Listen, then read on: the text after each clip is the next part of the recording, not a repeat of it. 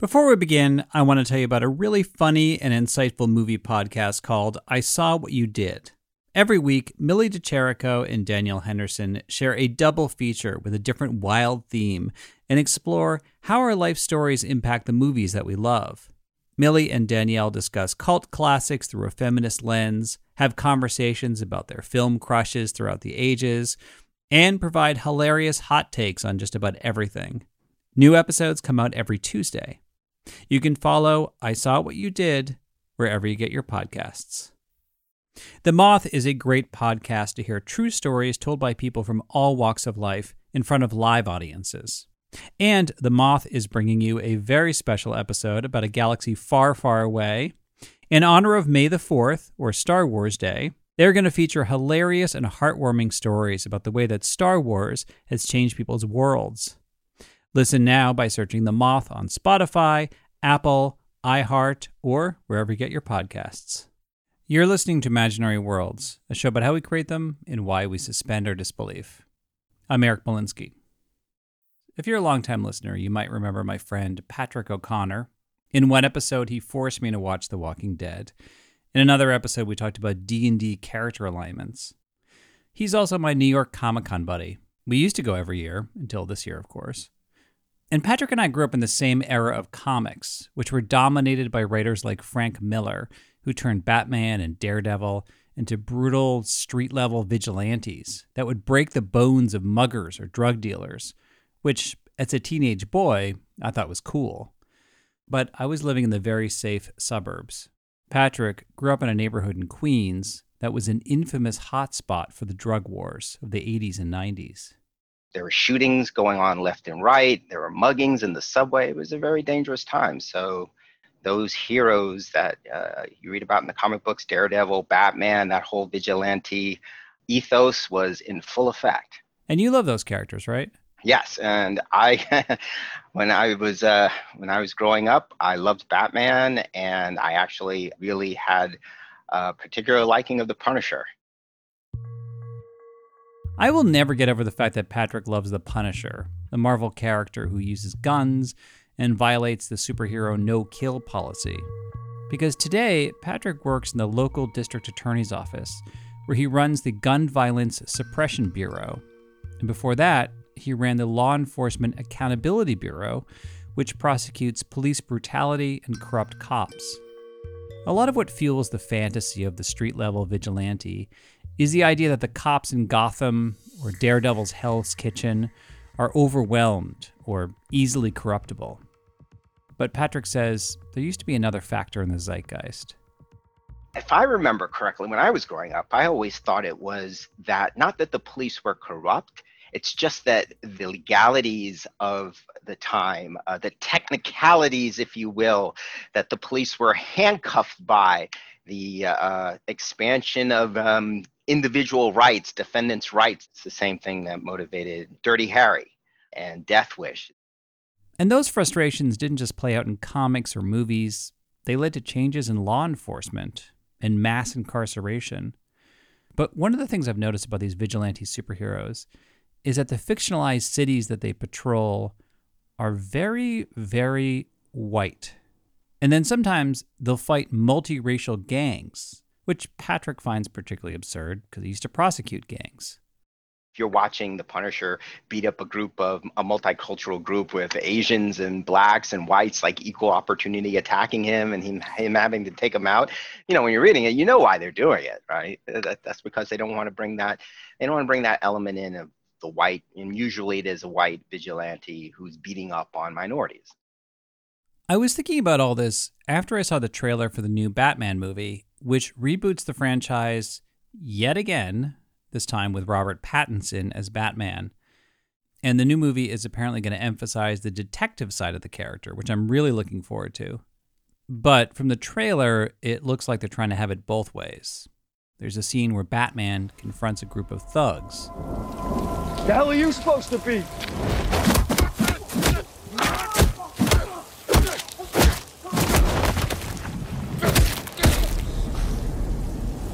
I'm vengeance. Comic book characters always evolve with the times. The reimagining of Batman as a Dark Knight may have felt true to life in the 1980s, but in a year when we're engaging in a nationwide debate over the role of law enforcement, suddenly that moment in the trailer felt strangely tone-deaf and off-key.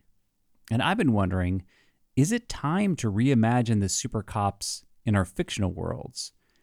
And what would that change look like? Patrick's next-door neighbor is a police officer named Henry Wong. He's also a huge comic book fan. And when Patrick told him about this episode, Henry said he really wanted to chime in because he's been thinking about this too.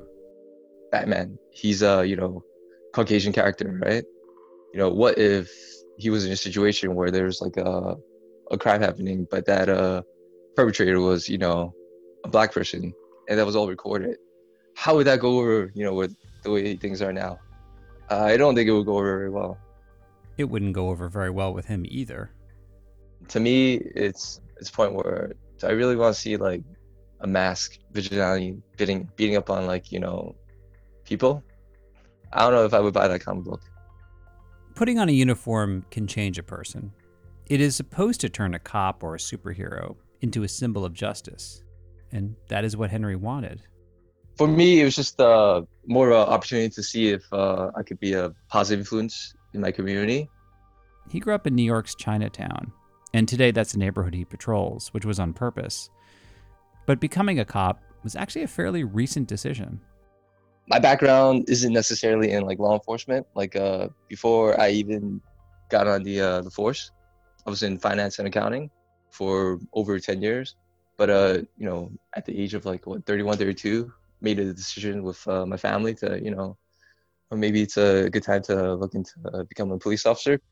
Because you can't join the police if you're over the age of 35, unlike superheroes who get to be 35 forever.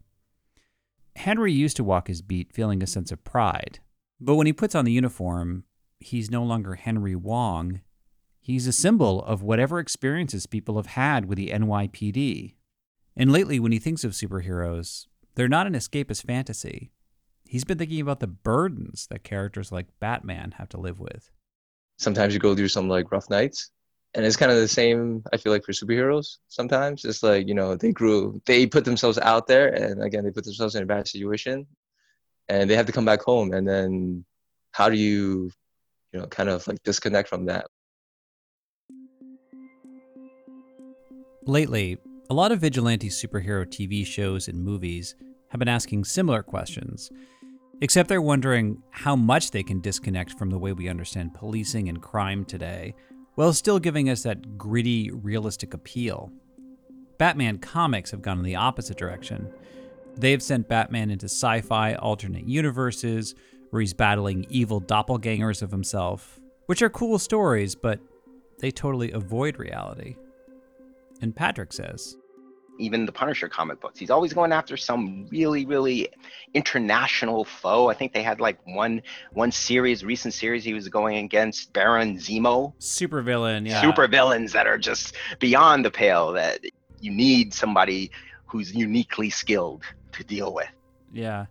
Does it feel right with the times to you, or is there a part of you that's I still miss the part where you just beat up a bunch of thugs? Nah, I don't miss the thug beating up anymore. You read those Punisher comic books and he was going after drug dealers big time. And the drug dealers were just portrayed as being these evil, just chaotic evil characters. When the reality of the situation is, as we know, when we've been living with this problem of narcotics and narcotics addiction, a lot of the drug dealers in real life are drug addicts themselves. And they're just trying to make money to get to their next high. Although there is a live-action superhero show that does reflect the zeitgeist, The Umbrella Academy on Netflix. They're a team of sibling superheroes who are trying and sometimes failing to save the world. Diego is the brooding vigilante in the group, but everybody makes fun of him. And I've never seen that type of character played for laughs. that is a perfect analogy to what we're talking about, right? I mean, Diego is completely, it's like he's completely out of his depth. He's completely out of step with everybody else in the academy, in the Umbrella Academy, all his mates, when they're going out and dealing with the situation, right? Yeah, it's almost like he is the fanboy who grew up reading Frank Miller and wants to be the Frank Miller vigilante, and all the other characters just like, dude, give it. What is your issue? Like, calm down. Let's look at the big picture, what we really have to deal with. Look, I know you. You like playing by the rules, but you live for putting the scumbags away. So why don't you put that badge down for one night and you come out on the streets with me? Without all this bullshit. You're right. That sounds super fun. But I think you missed some things when you got yourself thrown out of the police academy, so let me explain. This bullshit is what gets convictions in a court of law. What you do out there is a fantasy. There is one more important vigilante character that we need to unpack: Daredevil. He has been one of my favorite characters since I was a kid because he is a living contradiction. By day, he is a lawyer named Matt Murdock who defends criminals in court. And by night, he beats criminals to a pulp as Daredevil. And he justifies what he's doing because he never takes a life. Matt Murdock should be disbarred for almost every day of what he does, unfortunately. Matthew Westfox co-hosts the podcast Superhero Ethics. I love Daredevil. He's probably my favorite character in the sort of the ones that are on TV right now, or used to be. But the idea that you can say, I will never kill someone, I'm just going to hit them in the head with a metal pipe, is utterly ridiculous. I say that not just as a joke about bad writing, but that the entire idea that you can practice non-lethal violence is ridiculous. People are going to die even when you don't intend it. The Daredevil comics have always wrestled with the morality of street-level justice because Matt Murdock is a devout Catholic. He spends a lot of time in confession booths. So I'm glad that the comics have actually been delving into these messy questions. Like in the current storyline, Daredevil discovers that he has accidentally killed a henchman who was not white. At first, he was in denial until he talked to a doctor who treated the henchman. And suddenly Daredevil realized there's somebody who has to clean up after him and heal those broken bones. Then he went through a defensive stage until he learned that the henchman had a sympathetic backstory. And in the most recent issues, Daredevil has turned himself over to the police. I have been riveted by that story. And for once, I have no idea how it's going to turn out. I'd love to see more superheroes go through a similar evolution. I think that one of the things the superhero genre is really having to wrestle with is that our understanding of crime is fundamentally changing. To me, one of the questions I think is most interesting is, okay, let's say Joker or Kingpin is doing these terrible things. And you can say, okay, whatever race they are, they're making this active decision. But in order to get to them, our hero has to beat up probably 20 or 30 henchmen. The henchmen aren't all people who agree with the villain. The henchmen are probably people who are taking the job they can take because that's where they can get money, because they're in situations where they don't have access to jobs, or they don't have access to other things, or whatever circumstances has led them to that. The big question with superheroes and law enforcement is accountability. Once they put on the costume or the uniform, does that embolden them to make violent choices that they wouldn't otherwise in civilian clothes? There's the old adage that when you are a hammer, every problem looks like a nail. I think superheroes are the best example of that I've ever seen. You know, if you are of the belief that you solve problems by punching them, I think one of the things that's so powerful about the Daredevil story is, and maybe this is a reason why he goes more and more into that vengeance side, is when you try to use the law to fix something, that's a slow process. It's hard to do. It's gradual. It's hard to see the change happen. When you punch someone, they hit the floor. It's immediate. It's visceral. And so it's really easy to start going more and more in that direction. And I think cops in the real world do that. I think military can do that all the time. I think anytime you take on this identity of, I am a fighter, I am allowed to use violence to do good, of course that's going to become the thing you default to all the time. And heroes, I think, are a perfect metaphor for that in our own world.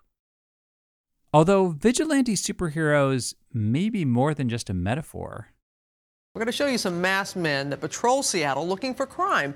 They say they're part of a growing nationwide movement aimed at making the streets safer, but are they for real? New tonight, one local man came within seconds of having his car broken into, perhaps stolen, until a superhero came to his rescue. Some of these vigilantes do indeed pull on skin-tight costumes and wear masks. After the break, we will hear about a movement of real-life superheroes who are actually taking to the streets to fight crime. And some of them might be showing a positive example of how we could reimagine costume crusaders for justice. Discover why critics are calling Kingdom of the Planet of the Apes the best film of the franchise. What a wonderful day! It's a jaw-dropping spectacle that demands to be seen on the biggest screen possible. I need to go. Hang on. It is our time. Kingdom of the Planet of the Apes. Now playing only in theaters. Rated PG-13. Some material may be inappropriate for children under 13. Hey, it's Kaylee Cuoco for Priceline. Ready to go to your happy place for a happy price? Well, why didn't you say so? Just download the Priceline app right now and save up to 60% on hotels. So whether it's Cousin Kevin's Kazoo Concert in Kansas City, go Kevin, or Becky's Bachelorette Bash in Bermuda, you never have to miss a trip ever again. So download the Priceline app today. Your savings are waiting. Go to your happy place for a happy price. Go to your happy price, Priceline. Peter Nowak is the author of the book, The Rise of Real-Life Superheroes. It's a really interesting book, and full disclosure, I wrote a blurb on the jacket cover. Now, real-life superheroes are not dressed as licensed characters from comics. They create their own superhero identities with makeshift costumes of armor, capes, or masks. And some of them don't want to punch criminals. They dress in costume as a form of charitable work. So they'll do homeless handout missions, what they call missions. So they'll get together in groups and they'll go to where usually the homeless people are camped out, and they'll bring them things like sleeping bags, toiletries, socks are actually a very popular thing apparently. And among the biggest needs that homeless people have are clean, dry socks. Of course, they could do that in civilian clothes, but Peter says they want to wear costumes to draw visibility to the problem of homelessness. But there are plenty of real-life superheroes who want to fight crime and keep the peace, like the Extreme Justice League, which patrols downtown San Diego, and many of their members are ex-military. And I think one of the reasons why they do this is because they were stationed overseas, and they would do these kind of community patrols in places like Iraq and Afghanistan, and they would be essentially peacekeepers there. And I think they kind of almost miss it. So they come back to the U.S. and they figure they want to keep doing this, but they want to do it in a non-threatening way. So that's why they put on the superhero costumes to kind of give people an idea that they're not, some sort of militia or something like that. But then others are that there's some who aren't actually military types. There's some that are, they have some form of martial arts training. And so, they go out there and they look for these altercations happening, fights brewing, and they'll get involved. They'll intercede. They have trained in, de-escalation techniques and that sort of thing. So they actually try to defuse the situation before they actually evolve into something violent. The Extreme Justice League works with the San Diego Police Department. In fact, I read one officer describe the group positively as a, quote, force multiplier. But that is not the case in every city. Like in Seattle, there is a controversial real-life superhero named Phoenix Jones, who's part of the Rain City superhero movement. Phoenix Jones actually ended up in court because the cops brought him in. They said that he ran into this situation where he started pepper spraying everybody. The police there are not fans of him, not fans of his group. And there's a bit of a contrast there, too. In San Diego, the Extreme Justice League would actually cooperate in situations where they would need to give evidence. They would give their real names. They would actually appear in court and provide that evidence.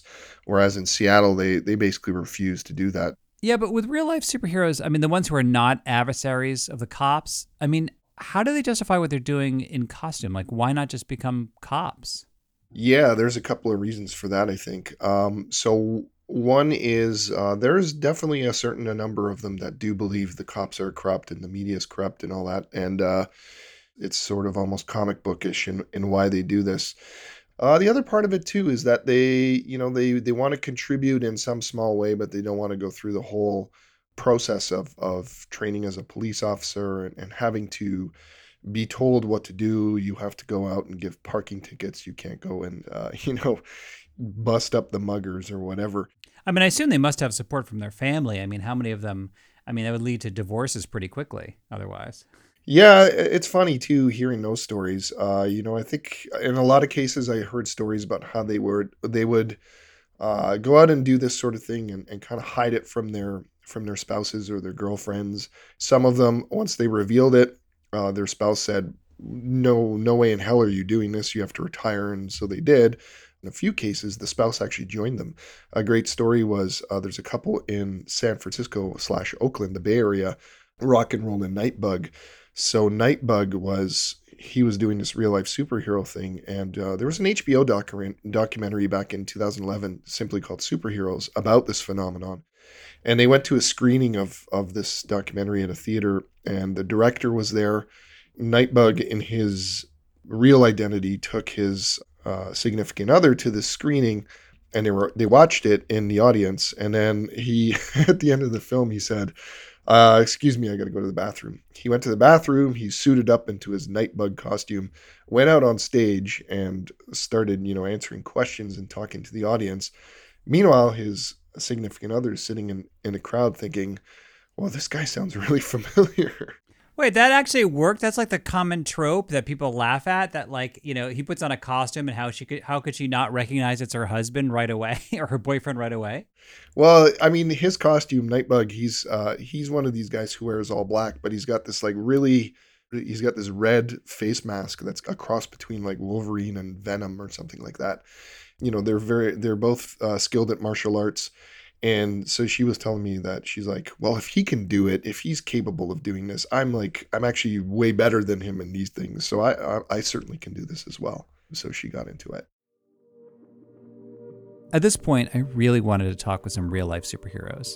So Peter connected me with the Grimm, who patrols San Diego, particularly an area called the Gaslamp Quarter, which is full of bars and clubs where drunken altercations will sometimes break out. I wear a blue skull helmet and then body armor that's covered with generally a hoodie and some sort of pants. And this is Grimm's colleague, Violet Valkyrie. Her costume has gone through a few iterations. But there are some things that are consistent, and always wearing the color violet. That's one thing that's always happened. I usually have some type of headpiece that is Valkyrie-esque themed. And they said, unlike the movies, most real-life superheroes don't wear all black. So we're trying not to look like robbers. I mean, basically, I just don't want to be mistaken for the bad guys. I would add that the all-black thing kind of fetishizes what we are. Everyone wants to be the Batman. Everyone wants to be this dark, mysterious person, but we're going out there to actively help people, and wearing all black is not going to help our cause. I mean, are they surprised when you show up and you're wearing superhero costumes? I mean, are they just confused and be like, wait, what is going on? It'd probably be weird if they were expecting it.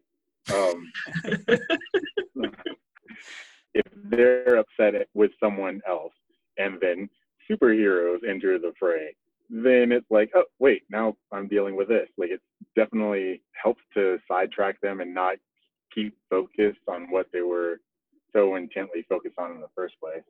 Have there ever been times that it hasn't worked, where you get caught up in an actual physical fight? Yes, it's happened. Sometimes people are just trying to fight someone. I don't know. I guess it's never really been an issue, because most of the time when people divert their attention away from someone else and then turn it towards us, we are actually prepared to deal with that. Or are they? That's the big question. When I talked with NYPD officer Henry Wong, I asked him what he thought of real-life superheroes. These guys are putting themselves in a, potentially very dangerous situation. It might get them seriously hurt, or they may seriously hurt someone.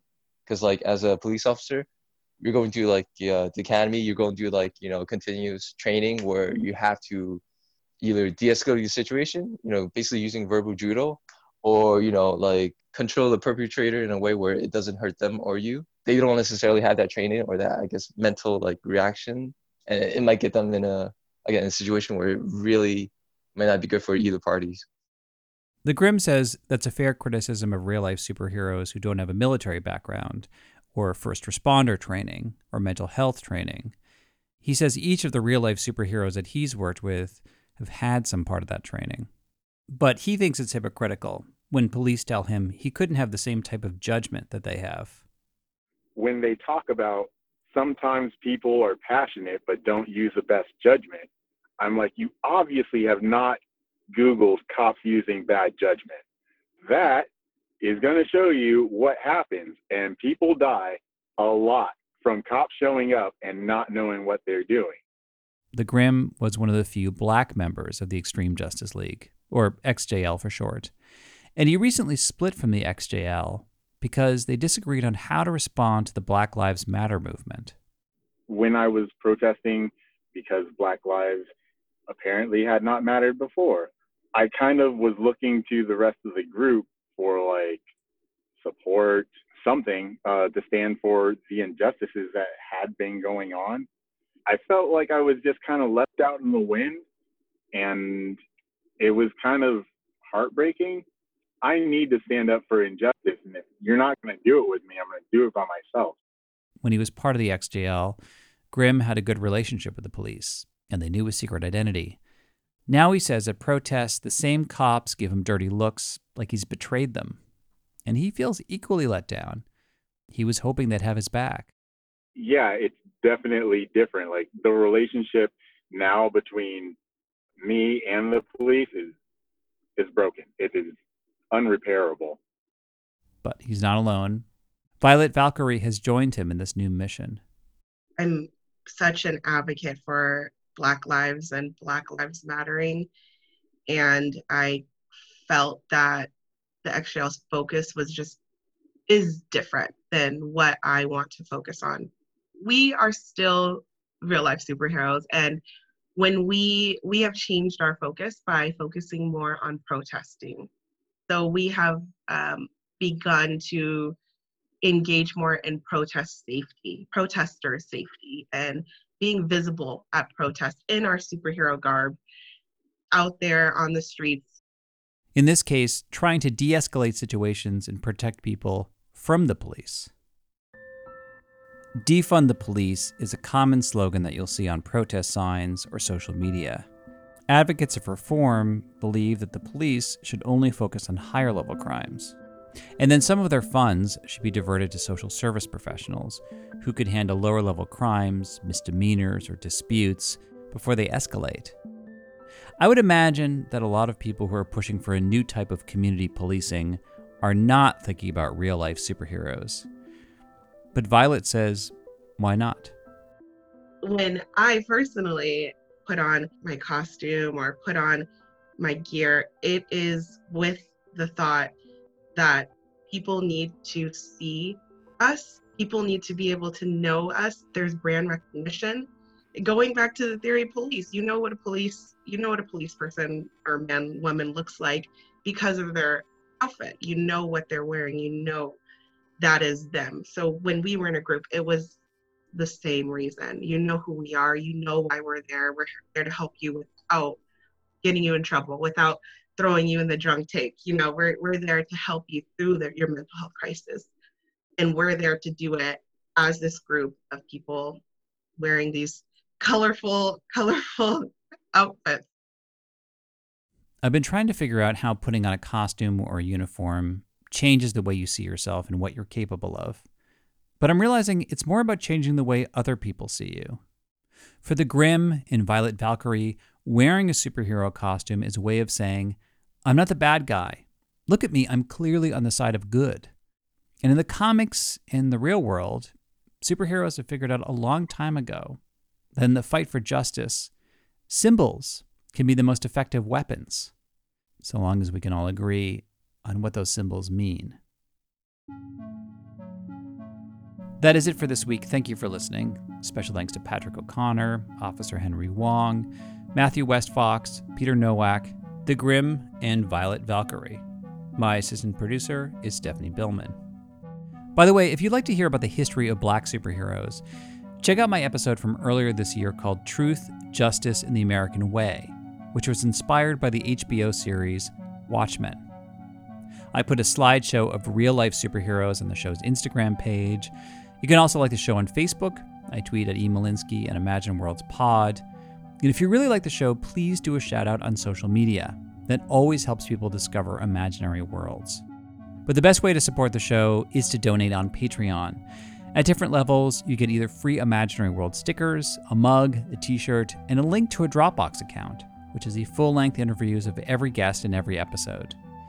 You can learn more at imaginaryworldspodcast.org. Welcome to a journey into the heart of the Texas Renaissance Festival, the nation's largest and rowdiest celebration of medieval fantasy. But what lurks beneath the facade of tights and turkey legs? Well, we dove deep into the empire to uncover a history marred by mystery and misconduct, murders, assaults, and other crimes that tarnish its legacy. This isn't just a fairy tale, it's a cautionary tale of power, fantasy, and the consequences that follow when they all collide. Search for Crime Waves Renaissance Texas on Apple Podcasts, Spotify, or wherever you're listening now. In the 1970s, John Todd burst onto the evangelical scene with a shocking tale. He claimed to be a former witch involved in a then unheard of secret organization called the Illuminati, and urged Christians to prepare for a violent world takeover. First of all, the number one weapon in everybody's home should be a 12-gauge pump shotgun.